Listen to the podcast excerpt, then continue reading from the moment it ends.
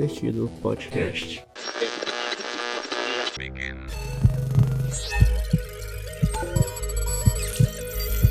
A frequência da dimensão paralela ao alcance de seus ouvidos.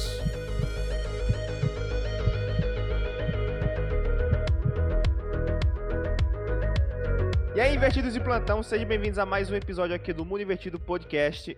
No tema de hoje a gente vai falar um pouquinho sobre criatividade e criação de conteúdo. Eu sou o Sr. Spider e com grandes episódios vem grandes podcasts. Pessoal, tudo bem? Eu sou o Matheus do Geek Publicitário. Primeiramente, queria agradecer muito o convite para fazer parte aqui desse episódio do Mundo Invertido. E eu queria dizer que, embora a criatividade seja parte do meu dia a dia, tá sendo muito difícil lidar com o Discord. Graciela, tô aqui, galera. Prazer de novo estar com vocês. Eu sou tão criativo que eu fico imaginando o ventilador cair na cabeça da galera. Ô, louco! E aí, galera, esse aqui é o Maedhros Zelf Maneta e a criatividade me abriu as portas para o mundo novo, seja para RPG ou seja para programação.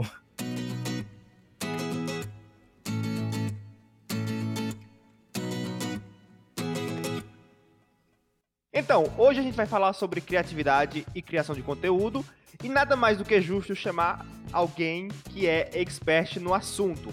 Matheus, como foi que surgiu o Geek Publicitário? Você tava lá com um Big Mac e plá, eu vou criar aqui esse blog ou... Como foi? Cara, as pessoas me perguntam bastante, né? Como é que surgiu a ideia. O Geek Publicitário nasceu há 7 anos atrás, 2013. Eu tava no meu último ano da faculdade. E eu vinha consumindo conteúdo demais. Acho que todo mundo aqui deve consumir muito conteúdo. A gente vive numa época que, meu Deus do céu, é muito conteúdo, cara. E ainda em 2013, a gente tinha um volume muito menor de conteúdo, porém, eu sentia que estava faltando uma linguagem um pouco mais nerdzinha, sabe? Para vocês terem uma ideia, a primeira Comic-Con aconteceu em 2014, então assim, eu tava falando de uma era da internet pré-CCXP, assim, sabe? Pro universo geek, de maneira geral. E ainda mais voltado pro público da publicidade, então parecia que ninguém se conversava muito, sabe? O nerd não conversava muito com a publicidade, e a publicidade não conversava muito com o nerd. E aí tinha a história da tecnologia também, que, enfim, quase ninguém falava de tecnologia especificamente dentro do mercado publicitário. E eu sentia falta um pouco dessa visão, de trazer um pouco mais coisas do meu dia a dia, coisas que eu curtia, essa história de super-herói, a história de falar de quadrinhos e tudo mais, e essa coisa da cultura toda geek que acabou virando. E nasceu o Geek Publicitário, mas o Geek Publicitário nasceu totalmente focado no blog, então eu não pensava em redes sociais, não pensava em influenciador digital, nada disso. Foi uma coisinha, uma ideiazinha minha. Já tinha tido um ou outro projeto, né, que a gente sempre vai lançando uma coisa ou outra aí de criação de conteúdo. E aí, quando eu criei o Geek Publicitário, eu já sabia que vários amigos meus que eram muito bons de conteúdo tinham desistido porque não tiveram paciência do negócio virar, sabe? As pessoas chegam com muita ansiedade, né? Muita sede ao pote. Sim, sim. E aí com o Geek eu só sabia que eu ia continuar produzindo conteúdo independente de como fosse. E o primeiro ano, cara, eu recebi, se eu não me engano, 5.000 visitas durante o ano inteiro. E isso é, sei lá, 6 horas do meu dia eu recebo 5.000 num dia normal, assim, sabe? Aham. Uhum. Só que pra quem tá começando... pode falar, Jacelo. Matheus, é justamente isso que você falou aí. Acho que é um problema principal das pessoas que querem criar algo e vender no mercado, ou mostrar isso no mercado. O problema é justamente a paciência, né?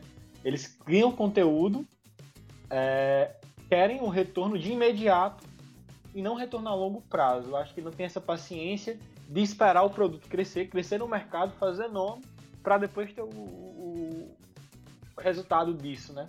Eu acho que é isso. E a publicidade é um ambiente com muita criatividade. E as pessoas mais criativas são as pessoas mais ansiosas que eu conheço. Então, assim... É muito complicado. Você falou que o crescimento do blog foi volta por 2014 por aí, mas eu lembro, você falou 2014 e eu lembrei o que estava acontecendo em 2014. tanto na época de divulgação, assim, as pessoas não tinham tanto esse hype todo no super-herói, no quadrinho. O nerd sempre foi aquela pessoa mais isolada, seja ele gamer, seja ele... Assim, eu só descobri como é realmente o mundo nerd quando eu fui meu primeiro Sana, que foi em 2012. Em 2012 a galera já tinha um telefonezinho melhor e tal, e já existia o Instagram também com muita coisa. Porém, essa época, esse boom, esse hype todo com super-heróis, foi surgindo esse ano 2014 mesmo e tal, então até... O nome disso é CCXP, cara. Exato. A CCXP, ela explodiu essa cultura. E aí é meio questionável, inclusive, o que é o geek, né? Porque assim, quando eu coloquei o nome de Geek Publicitário, existia pouquíssimos blogs que tinham um geek no nome. Por mais incrível que pareça, olhando hoje, né? Porque hoje tem muita coisa com geek, nerd e tudo mais. E aí, quando eu criei o Geek Publicitário, a ideia do geek era... Eu não sei se vocês lembram, mas tinha um programa péssimo no Multishow, que inclusive ele tá cancelado já. Eu vou ter que falar o nome dele, mas ele já tá cancelado, que chamava As Gostosas e os Geeks, acho que era algum... Lembro, era uma porcaria. Então total vai falar disso. Eu assisti o quê? 2 episódios dessa porcaria?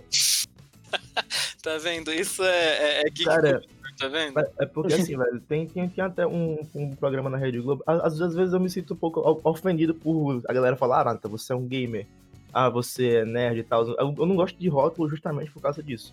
Teve um dia que minha mãe chegou e falou assim: pô, Maedhros, o que é um nerd? Eu tive que explicar. Nerd não é... Hoje em dia, antigamente, ela tinha aquele estereótipo, que era aquela galera que ficava estudando mais e tal, mas sempre levantou pra isso. Eu conheço o Jace e o José, o Spider, desde de moleque.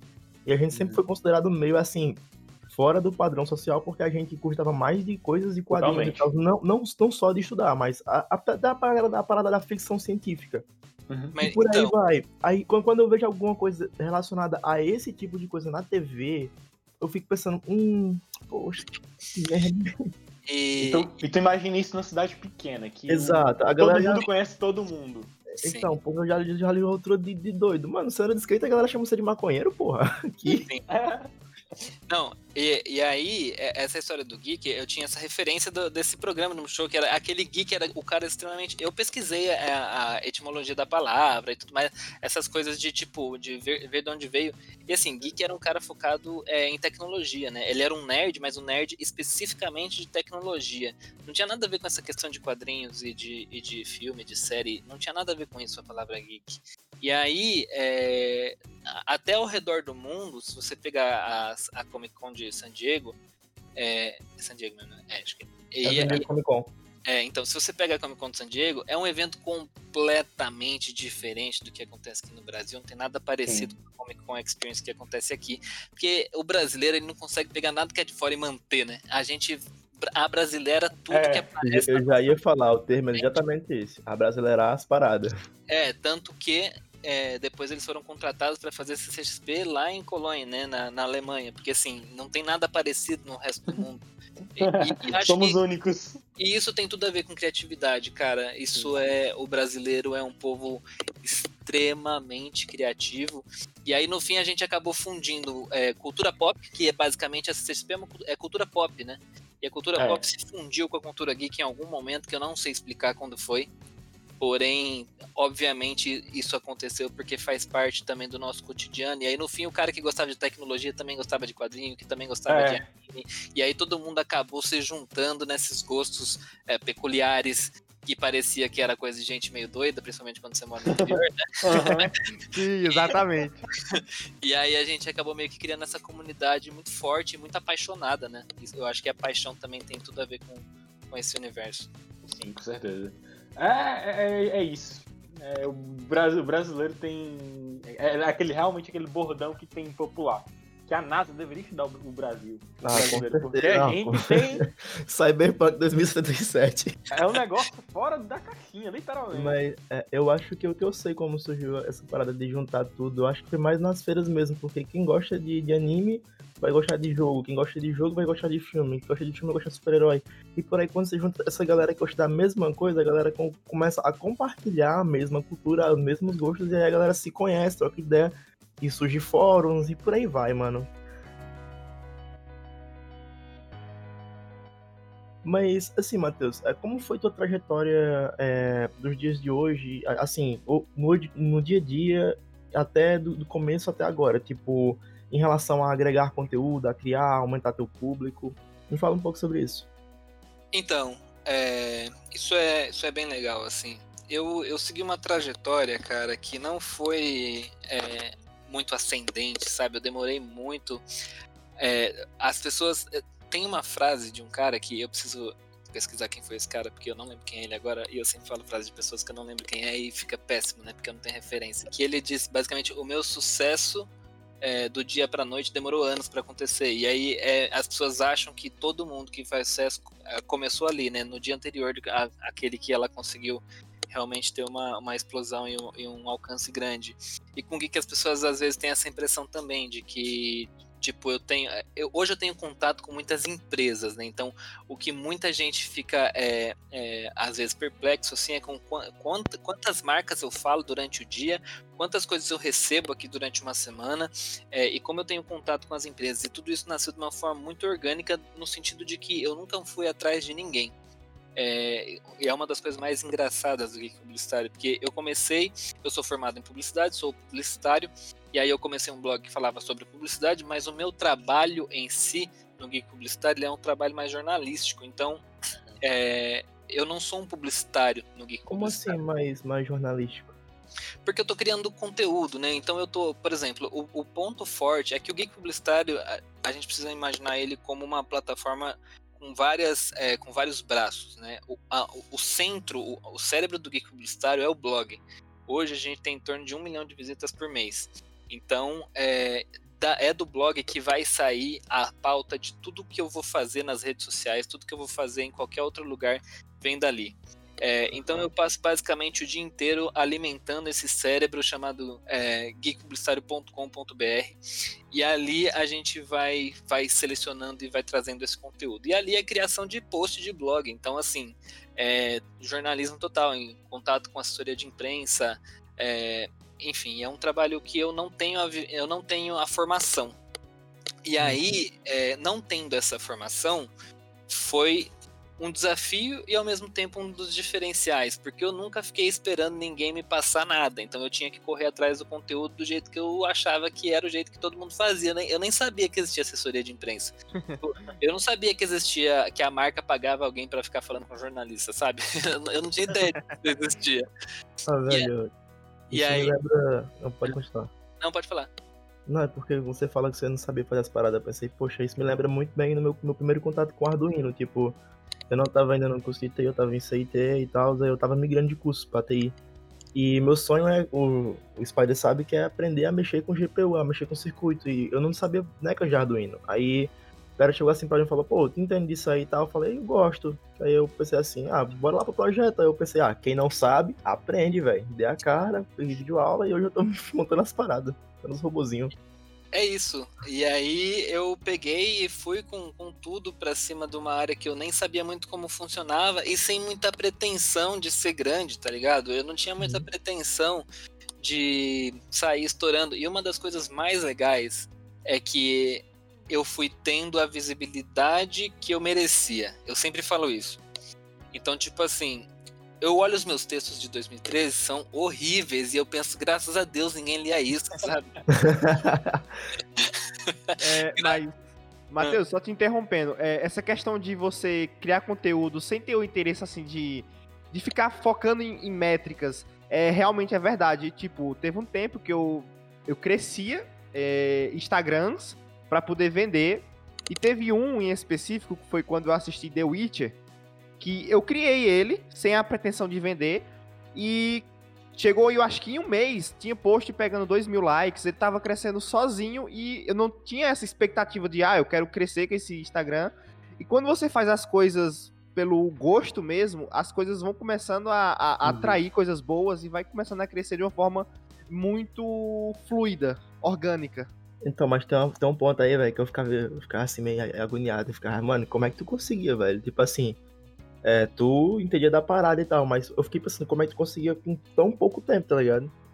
Eu ficava observando, só caralho, mano, rapidão assim, velho, porra. Então, eu não, tipo, quando eu você subia... não esperar pelas coisas, né, velho? Você vai fazendo. Assim, no meu ponto de vista, não sei se eu acho que o Matheus falou isso também, eu acho que eu tô voando aqui na conversa. Não, é porque assim, nós já estamos aqui, Maedhros, né, eu já falei isso na reunião, o Spider é o homem dos contatos. É, velho. Ele tem contato aí, ele tem cara, é o man of business, velho, eu tô Shelby, cara, esse cara.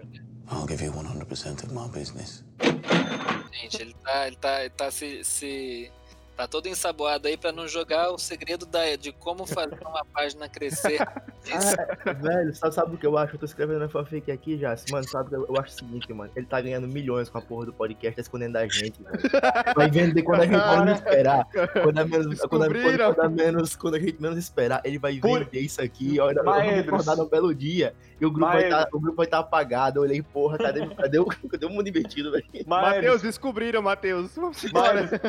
Por isso que ele já me ofereceu o microfone, que ele já tá... Cara, é verdade, velho! Meu Deus, mano! É tipo, vocês assistiram o filme A Rede Social do... Sim. Claro, há muito tempo. O Eduardo Saverin chega no escritório e descobre que ele não tem mais quase nada de ação do Facebook, vocês vão ser isso daí. É isso aí, velho. Parte eu sou responsável, porque ó, nas redes sociais quem interage sou eu, cara. Pô, mano, cadê os meus 3%, velho? O dia que caiu o link de vocês, vocês vão descobrir o que aconteceu. Virou uma rebelião isso aqui. Socorro! Pois é, velho. Mas aí é alguma coisa, né, José? Mas, voltando, condenar o Maedhros, eu tinha uma técnica pra subir páginas de assuntos geeks e gamers, assim. Entendi. Não, é totalmente orgânico.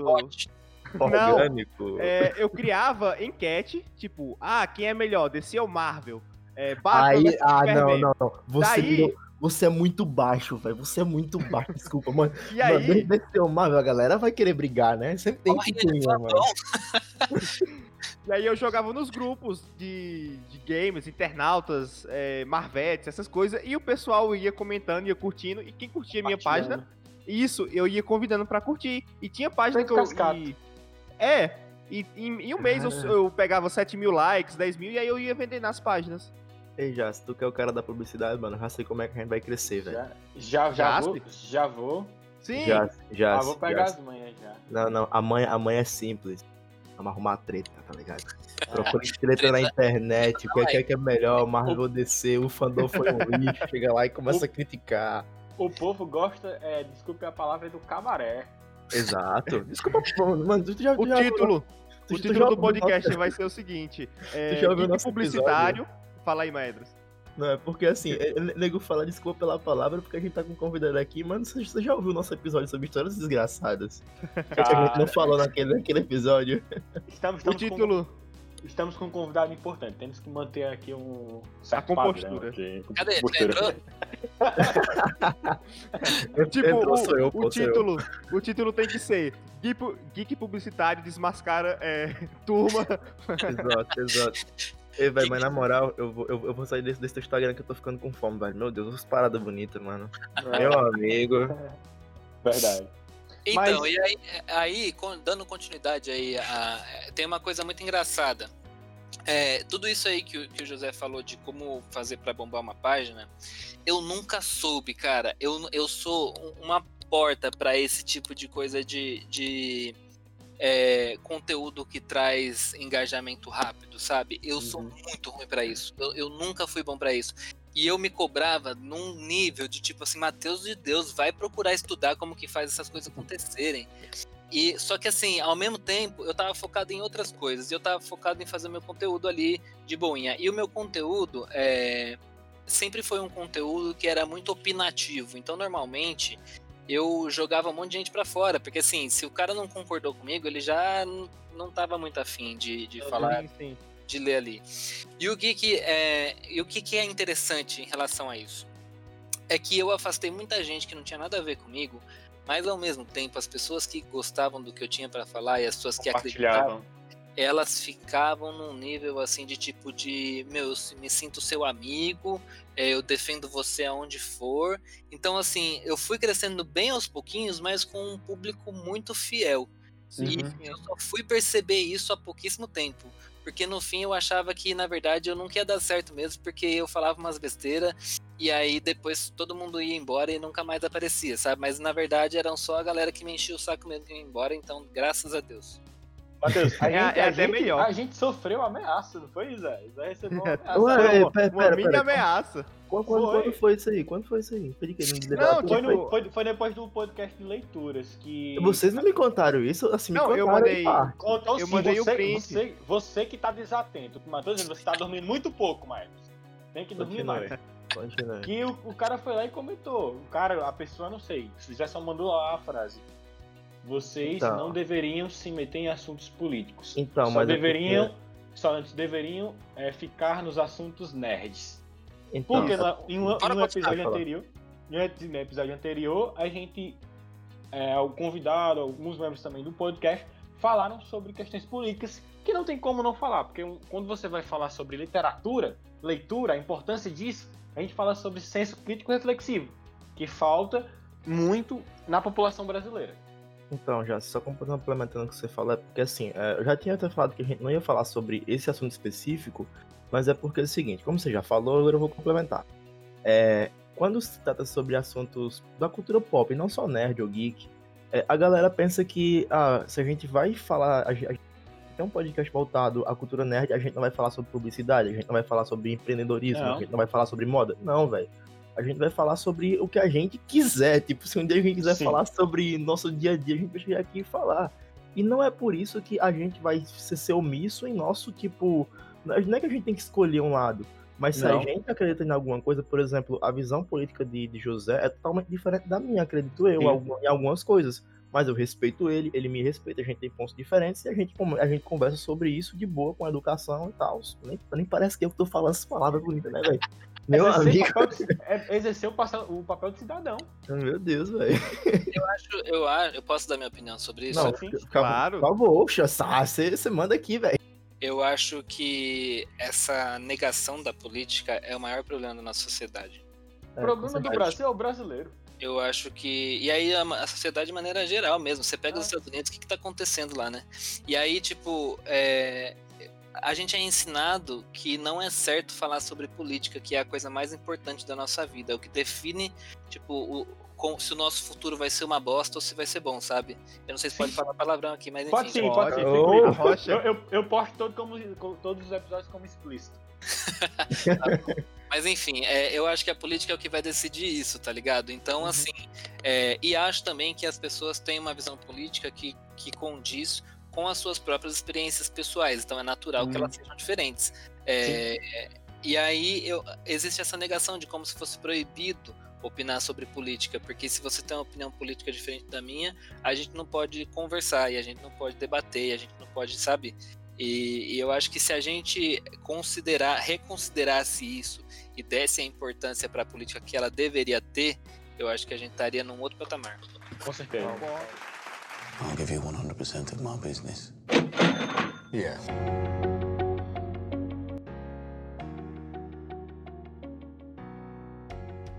Mas aí, Matheus, como é criar conteúdo criativo pra internet? Porque nem todo conteúdo que se cria é criativo, né? Tem muita gente vê que tem muita coisa aí que é feita só por fazer. Sim, pois é. Eu recentemente, eu fiz um post que eu vou até levantar ele aqui enquanto estou falando com vocês, que é um post sobre justamente o que é criatividade, né? Existem muitos conceitos do que é criatividade, mas basicamente criatividade é resumida como criar algo novo ou então dar um novo significado a algo que já existe. Então, basicamente, enfim, você junta uma tecnologia, uma linguagem de programação que já existe, com um software que é um computador, e cria um programa. E aí você criou um programa do caralho, e aí, enfim, é um programa super criativo. Isso é criatividade, né? E no nosso dia a dia, a gente tá basicamente fazendo isso, juntando coisas para chegar em algum lugar de forma criativa. Dentro do Geek Publicitário, e dentro da minha própria profissão, que eu tenho de criar conteúdo, eu acho que a criatividade ela tem muito a ver com a originalidade. Por quê? Porque muitas vezes, cara, todo mundo faz um kibe de alguém na internet. É incrível, você pegar esses perfis mais conhecidos da internet, os caras vivem de repostar coisa que nasceu no Twitter, tá ligado? Então o cara vive no Instagram de post que já tá batido no Twitter como se fosse dele, e eu acho isso completamente bizarro, pra não falar da questão ética de você roubar o trabalho de outra pessoa. Plágio, né? Plágio. Então, e eu sofro muito com isso de plágio, cara, e aí não no sentido criativo, não necessariamente no sentido criativo, enfim, eu posto uma foto lá e do nada alguém catou minha foto, e eu vejo que tem um conceito meio deturpado de criatividade, basicamente, dentro da criação de conteúdo hoje. As pessoas acham que criatividade tem mais a ver com design, sabe? Tem mais a ver com forma. E se esquecem um pouco de que criatividade é você trazer alguma coisa de maneira original, sabe? De uma maneira diferente. Então, o meu trabalho de conteúdo criativo é muito nesse sentido, de trazer uma nova visão, às vezes, sobre alguma coisa que já existe. Então, enfim, quando eu comecei a falar de brinde de rede de fast food, cara, ninguém falava de brinde de rede de fast food quando a gente começou a falar. E hoje, brinde de rede de fast food movimenta um mercado incrível. Por quê? Porque eu não tinha dinheiro pra comprar Funko Pop que custa R$100 no Brasil. Certeza. E aí eu olhava e eu pensava, eu vou colecionar o quê? Eu vou colecionar, não sei, eu não tinha nenhuma coleção, minhas coleções foi nascendo depois de grande. E aí eu falei, eu vou colecionar o quê? O que eu tenho dinheiro pra colecionar é brinde de rede de fast food, cara, porque custa R$12, então é isso que eu vou comprar. Ser colecionador de Funko ou de action figure é como você jogar Dark Souls. Aqui no Brasil é como você jogar Dark Souls, é difícil pra caralho, caro pra cacete, mano. Matheus, me diz só uma coisa. Eu acho que você vai concordar comigo nesse ponto. Que os brindes caíram muito. Antigamente os brindes eram bem melhores do que o que são hoje, né? Então, isso é meio relativo. Tinha muita coisa legal, só que a gente era criança e a gente não tinha um olhar muito crítico para as coisas também. Então a gente conta um saudosismo em cima disso, porque tem umas coisas que eu pego de antigamente, que eu recebo muito isso de brinde antigo e tal, e eu falo, caramba, que bosta, né? Que a pessoa tá achando o máximo. Mas realmente eu acho que junta um pouco desse lúdico que a gente tinha da infância, que trazia um outro... Tem uma parada que é engraçada. Eu falo muito de comida, né? E aí, toda vez que eu posto Nescau, toda vez que eu posto alguma coisa que seja chocolatada, alguma coisa, aparece um infeliz pra falar que o Nescau mudou a fórmula e que agora é puro açúcar e antes era caramba. Aí, ó, outra treta. Todd versus Nescau. A gente tem que ganhar com isso, mano. Eu tô entrando na do açúcar. Não, e o pessoal fala que hoje é cheio de açúcar. E tipo assim, hoje a sociedade se preocupa pra caramba com isso de açúcar. E antigamente ninguém tava nem aí, né? E aí as pessoas, não, porque hoje é puro açúcar, antes que era gostoso. Aí eu entrei em contato com a Nestlé falou pra mim, Matheus, cara, a gente tem uma super preocupação com açúcar antigamente, é que era uma, sabe, tipo, ninguém tava nem com açúcar e tal. E aí eu falo, eu não sei, a gente traz essa coisa de uma vivência onde a gente não tinha os mesmos gostos e as mesmas referências que a gente tem hoje. Hoje a gente tem muito acesso à informação, né? E aí com os brindes acontece a mesma coisa, assim, lembra dos geloucos? Eu adorava os geloucos, mas no fim você vai pegar o gelouco. Eu tenho uma coleção de geloucos. Então. E aí você pega e mostra um gelouco pra uma criança de hoje, ela vai falar assim, isso aí não faz nada com o celular, bosta, né? Tipo, que bosta. Isso aí não mexe, não faz nada, não dá nenhum acesso no Free Fire. Quando criança, eu curtia muito comer Kinder Ovo. E não, eu não sou burguesa, porque naquela época o Kinder Ovo era barato, gente. Hoje em dia, não quero nem pensar em minha irmã dando um Kinder Ovo pra minha sobrinha. Mas vamos lá.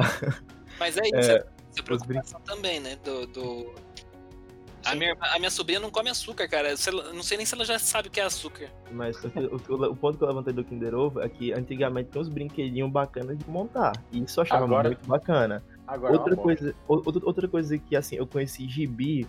Primeiro foi na escola quando eu achei a HQ do Homem-Aranha e do Demolidor. E a outra foi as revistas Recreio. E o que eu mais gostava da revista Recreio era o brinde que tinha.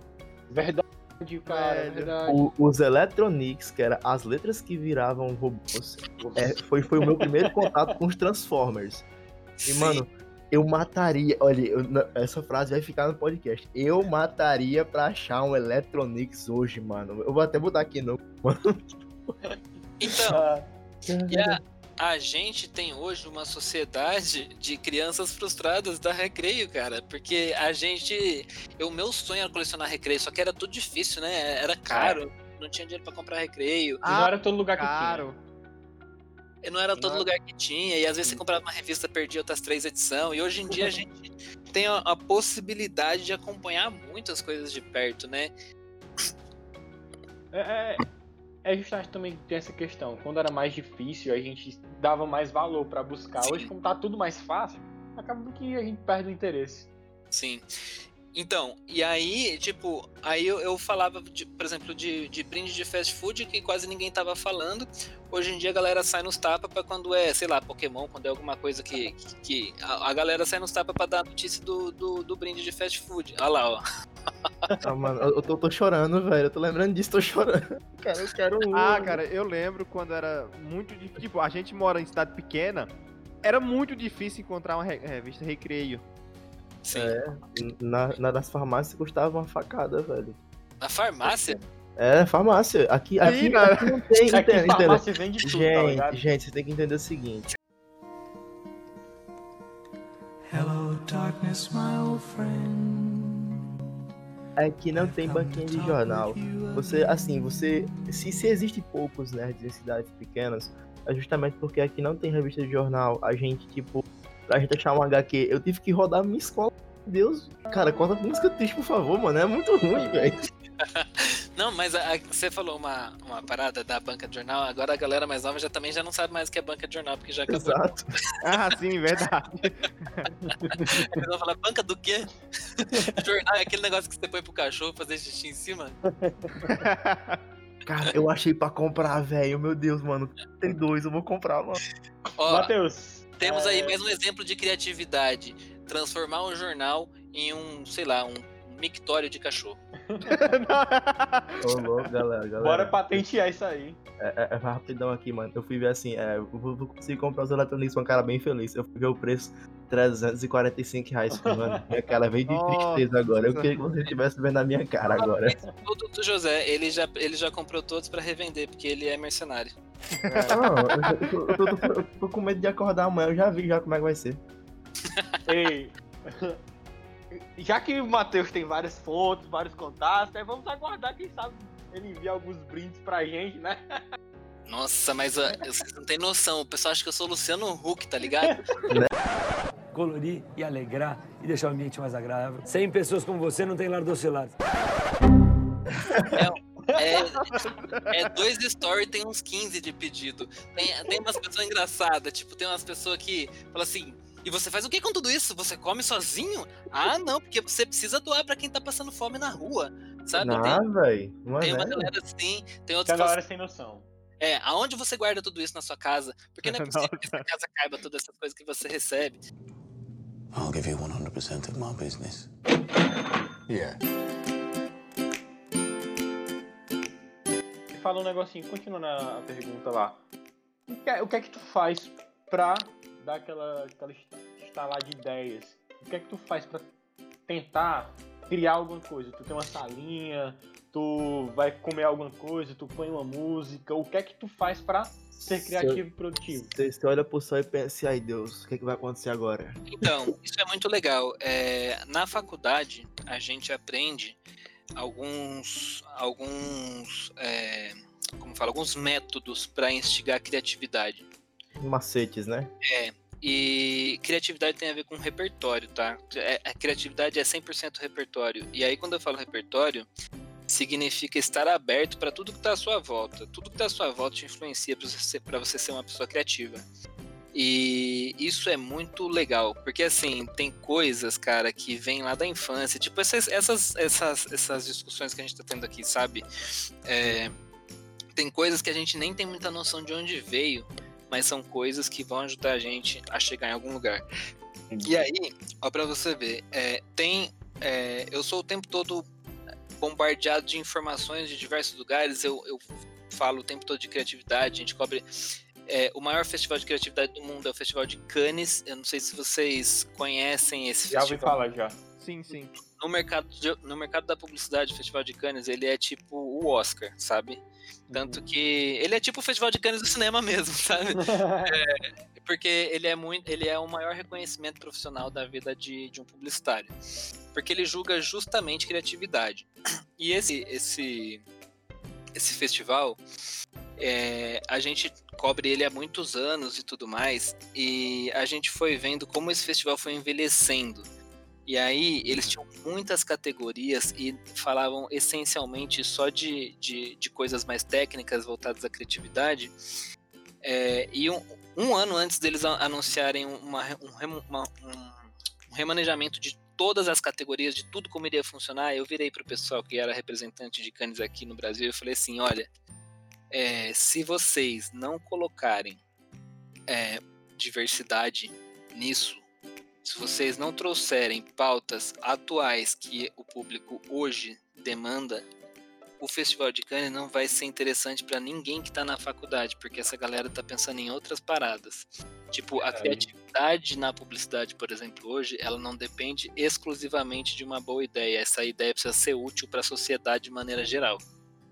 E aí, enfim, depois disso, obviamente que eu não mudei nada, né? Eu só tinha sacado uma coisa que aparentemente muita gente já tinha sacado, que era a necessidade da criatividade, olhar um pouco mais para o que está acontecendo na sociedade. E hoje eles reformularam completamente e, curiosamente, o Brasil, mesmo o perrengue que a gente passa nesse país em relação a verbas publicitárias, é um dos países que mais levam o Leão de Ouro, que é o troféu do Festival de Cannes. Então a gente é acostumado a ser criativo mesmo nos momentos de mais desespero.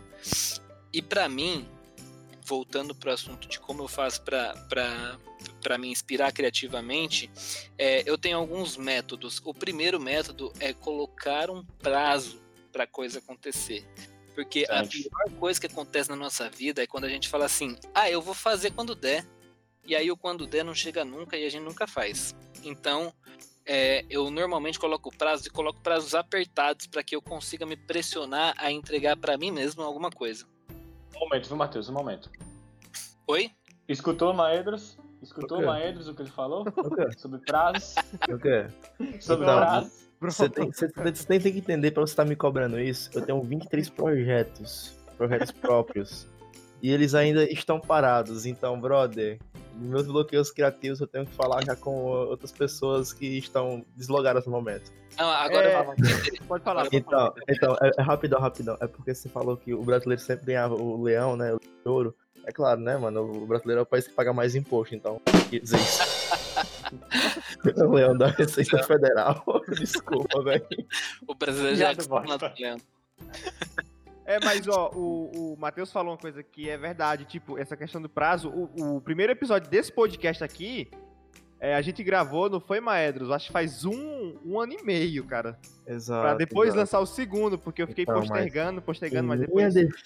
Em minha defesa, eu aperriei, eu disse, velho, vamos gravar, não tem nada pra fazer na faculdade. Mentira, tem um bocado de coisa pra fazer na faculdade. Então, mas ela tá rindo pra gente ter uma coisa assim, mais como hobby, como, sei lá, meio de serviço, coisa do tipo, tá ligado? Eu só queria gravar um podcast.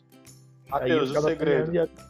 O negócio só foi pra frente depois que eu entrei. Que eu entrei no segundo episódio, que foi quando a gente embalou, viu? Não, mas continua, Matheus. Então, e aí eu acho que o prazo é um elemento fundamental. Eu acho que tudo a gente precisa pôr um prazo, tudo que a gente vai fazer na nossa vida a gente precisa pôr um prazo, porque eu acho que você não consegue mensurar nada se você não sabe aonde você quer chegar, assim, sabe? Se você fala assim, daqui um tempo eu tenho 3 dias para entregar um podcast, então em 3 dias eu tenho que gravar um podcast com alguém, aí eu vou me virar e eu vou fazer, nem que seja, sei lá, algo que daqui 6 meses eu vou achar que ficou horrível, mas, cara, esse foi o start, foi o primeiro passo para eu conseguir fazer alguma coisa. Sim, sim. E aí tem alguns outros métodos. Para vocês terem uma ideia, existe uma coisa chamada tríade na publicidade, que toda vez que a gente vai fazer uma campanha publicitária, isso aqui eu vou deixar para a galera que tem mais interesse em relação à publicidade mesmo, que é a minha área, que é o seguinte, que eu aprendi isso na faculdade, isso expandiu minha mente. Diferencial, conceito criativo e afirmação básica. Aí vocês falam, mas que porra é essa? Diferencial é que, assim, tudo que você vai fazer, ele precisa ser diferente de alguma coisa que já existe. Que se você tá fazendo alguma coisa que é igual a alguma coisa que já existe, não tem por que isso existir. Então, é básico, assim. E aí eu chego pro meu cliente, eu falo assim pra ele, falo, ele tem um produto, eu falo, qual é o diferencial do seu produto? Ah, então, é que o meu produto, tipo, e não tem um diferencial. Eu falo, meu, é o preço. Porque assim, se o produto é igualzinho do concorrente e é mais barato, você tem um diferencial que chama preço. Uhum. E às vezes as pessoas nem sabem qual é o diferencial que elas têm. E aí eu tô falando de um produto específico, mas isso pode ser um serviço ou pode ser você mesmo. Qual é o seu diferencial enquanto pessoa, né? E aí as pessoas têm dificuldade para identificar. Então o primeiro passo da criatividade é identificar o seu diferencial. Qual é o seu diferencial? Tipo, cada pessoa tem um diferencial. A afirmação básica é como eu vou colocar esse meu diferencial numa campanha publicitária, no caso. Então, vamos supor, eu tenho um diferencial que eu quero falar de publicidade, só que voltada para o público mais nerd. Minha afirmação básica se chama Geek Publicitário, esse vai ser o nome do meu canal e eu vou falar disso. Ah, beleza. E o meu conceito criativo? Meu conceito criativo é um copo de café, que todo mundo me pergunta por que diabos o meu logo é um copo de café. E aí, o meu conceito criativo traz justamente essa junção do que eu quero transmitir. E aí, a gente aprende isso a fazer uma publicidade e isso me ajuda muito na minha vida a definir como eu vou lidar com qualquer projeto que eu tenho na minha cabeça. E tudo que eu vou fazer, eu penso primeiro, isso é diferente de alguma coisa que a gente já fez? Do que alguém já fez? Porque se isso não for diferente do que alguém já fez, eu já abandono a ideia e vou fazer outra coisa. A menos que eu acredite que eu posso fazer alguma coisa que já foi feita, mas de uma maneira... com uma outra abordagem, sabe? E aí também já não é mais igual, né? Mas eu acho que tem só uma terceira coisa que eu queria falar, que é o ócio criativo é extremamente importante para a criatividade. Ah, isso sim. Respeitar quando você não consegue ser criativo é a melhor coisa que você faz com você mesmo. Porque assim, eu às vezes, cara, tem dia que não dá, tem dia que eu não consigo fazer nada, tem dia que eu não consigo sair nada da minha cabeça, eu vou fazer outra coisa, pego outra coisa pra fazer, alguma coisa que seja bem mecânica, que não precisa pensar, que não precisa, sabe, que não precisa fazer muito esforço racional, porque tem dia que eu não tô conseguindo. Sim. E eu acho que respeitar também o nosso corpo e a nossa mente, dar uns respiros pra ele, é muito bom. Eu odeio aquela história de trabalho enquanto os outros dormem, eu quero é dormir, dane-se. Ah, velho, isso é frase motivacional, mano, mas ultimamente eu tenho castigado muito esse corpo e essa mente aqui, velho, tá todo dia sem dormir. Eu já falei, você precisa dormir. É muito ódio, tá ligado? Mas ó, tô falando. Vou falar aqui, já certo, na minha mesa, em 3 minutos, qual é o nosso diferencial aqui? Eu já mandei lá, já mandei. Já respondi, na hora que você colocou, eu respondi pra você. Então, aí é engraçado, assim, esses dois aí falar, já certo, na minha mesa, diferencial. Aí eu chego e pergunto, qual que é o nosso diferencial?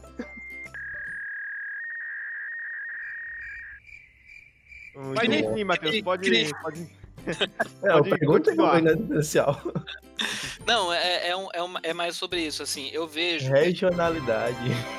Eu acho que a gente vive numa sociedade onde a gente se cobra demais. Cara, a gente trabalha muito mais do que qualquer pessoa que não é da nossa geração, assim, sabe? Tipo, mais do que... Enfim, do que... Obviamente que não necessariamente trabalho braçal, físico, mas se a gente contar as horas que a gente passa trabalhando, dá muito mais do que nossos pais, nossos avós, assim, sabe? Porque a gente tá o tempo trabalhando e quando a gente não tá trabalhando, a gente tá tentando fazer algum projeto pessoal vingar. E eu, por exemplo, cara, faz 7 anos que eu trabalho quase que o dia inteiro. Eu brinquei que essa semana teve 2 dias que a hora que eu deitei pra descansar, eu vi um comercial de TV, levantei e saí correndo pra escrever. Eu fiquei puto da vida, eu não acredito nisso. Isso é importante mesmo. Isso é importante mesmo. Como eu sou um pouquinho da área da saúde, então eu entendo algumas coisas e eu pendi uma época da minha faculdade para a parte da saúde mental. Então eu vi que isso é extremamente importante. A gente fez uma pesquisa na universidade e quando eu estava fazendo a entrevista com a aluna lá, ela começou a desabar e chorar pelo estresse que ela estava tendo. Mas como assim estresse? O estresse no geral que a gente vai falar como correria, alimentação, cobrança de professores, excesso de conteúdo, não tá vivendo a vida social que deveria viver, tá dormindo pouco, isso junta e, caramba, é extremamente ruim pro nosso corpo. O corpo, às vezes, pode durar ainda mais alguns dias, mas a nossa mente, quando ela para de funcionar ou ela dá um bug, pronto, você não consegue fazer mais nada. Então, seu hipócrita, aprenda a me respeitar. Por isso que eu tô dizendo, você durma. Não, mas... não vai acontecer. Rapidão. Eu tô com uma dúvida aqui, está me matando. Matheus, por que diabo você levou um copo de café? É sério, velho. É que eu sou da área de publicidade e todos os blogs de publicidade, quando eu criei o Geek Publicitário, o logo era um galo, porque o bendito do galo é o mascote da publicidade. E as pessoas são tão criativas que todas elas usaram um galo pra fazer um blog de publicidade. Ah, claro, né? E aí, eu sou, tipo... Cara, eu tenho um desespero de fazer uma coisa igual, tem muitas coisas que eu já tô vendo em volta. E aí eu falei, o meu logo não vai ser um galo. Eu sabia que ele ia ser qualquer coisa menos um galo. E aí eu peguei e fiquei, meu Deus do céu, como que vai ser o meu logo? Então, e aí eu comecei a ver coisas desse público publicitário e desse público geek. O que essa galera gostava? Ambos gostavam muito de café. E aí eu falei, o café tem tudo a ver com esse estilo de vida. É porque, eu não sei se vocês, quando vieram para São Paulo, quiseram visitar a Starbucks. Porque claro. Ah, então. A Starbucks é um ícone, né? Até gravei o cara tentando chamar meu nome, mas eu sabia que ele... Caraca! Eu sabia que eu vou testar esse cara. Ali na Paulista, no Starbucks da Paulista, eu virei amigo do pessoal de lá, porque todo dia eu tava lá. Sim, a Starbucks, o Maedhros, eu não sei se ele conhece esse estilo de vida, porque assim, a Starbucks é um estilo de vida, cara. As pessoas, elas chegam na Starbucks, pedem um café, sentam numa mesa, abrem o computador e trabalham às vezes o dia inteiro sentado numa mesinha da Starbucks tomando café. E quem faz isso? O publicitário faz isso demais. E a galera que trabalhava com tecnologia e tudo mais também fazia muito isso. Então eu achava que esse copo de café, ele era um elemento-chave na vida desses dois públicos que eu queria falar. Que era essa galerinha da Starbucks. E aí acabou que eu falei, tem tudo a ver, acho que eu vou jogar o copo de café aqui. No começo, o meu logo era um copo 8-bit ainda, que ele era todo quadriculadinho assim e tal. E aí nasceu como um copo de café e depois eu achei que era uma marca... bem diferente do que eu tava vendo, eu falei, achei que foi legal. E aí acabou ficando, mas essa é a história do copo de café. Massa. Ah, entendi, nice demais. Então, esse foi mais um episódio do nosso podcast, muito divertido, espero que tenham gostado. Vocês vão curtir muito conteúdo legal, vejam lá a página do Matheus. Matheus, pode fazer aquele merchan, no momento jabá. Eu sou péssimo pra divulgar minhas próprias coisas. Eu acho que qualquer coisa que eu falar vai ser meio blasé. Mas enfim, gente, o Geek Publicitário é um lugar pra todo mundo. Eu acho que se vocês curtiram aqui o conteúdo que a gente falou nesse podcast, com certeza vocês vão encontrar muito disso em todas as nossas plataformas. Tem o Instagram. O Instagram, pra quem gosta de comida, é um desespero, né? Nossa, nem fala. Fiquei desejando, nem jantei. Então, mas a gente traz bastante conteúdo de criatividade, de cultura nerd dentro do blog também. Estamos sempre falando de novidade, de coisas que estão acontecendo. Então, para seguirem @geekpublicitário no Instagram ou acessarem aí geekpublicitario.com.br, que vocês provavelmente vão curtir. Se não gostar, pode me mandar uma mensagem lá depois me xingando que tá tudo certo. Então, eu queria agradecer vocês, agradecer muito o convite. Espero que vocês tenham curtido aí o nosso papo. Fiquei muito feliz pelo convite. Eu acho que é sempre bacana a gente juntar pessoas para falar sobre assuntos que façam parte do nosso cotidiano. E parabéns a vocês por esse projeto. Eu espero que esse projeto prospere bastante, sempre com muitos deadlines para serem cumpridos.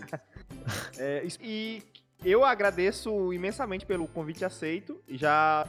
Sinta-se à vontade para próximos sobre tecnologia, comidas no Instagram, qualquer coisa. Muito obrigado mesmo. E com grandes episódios e grandes podcasts.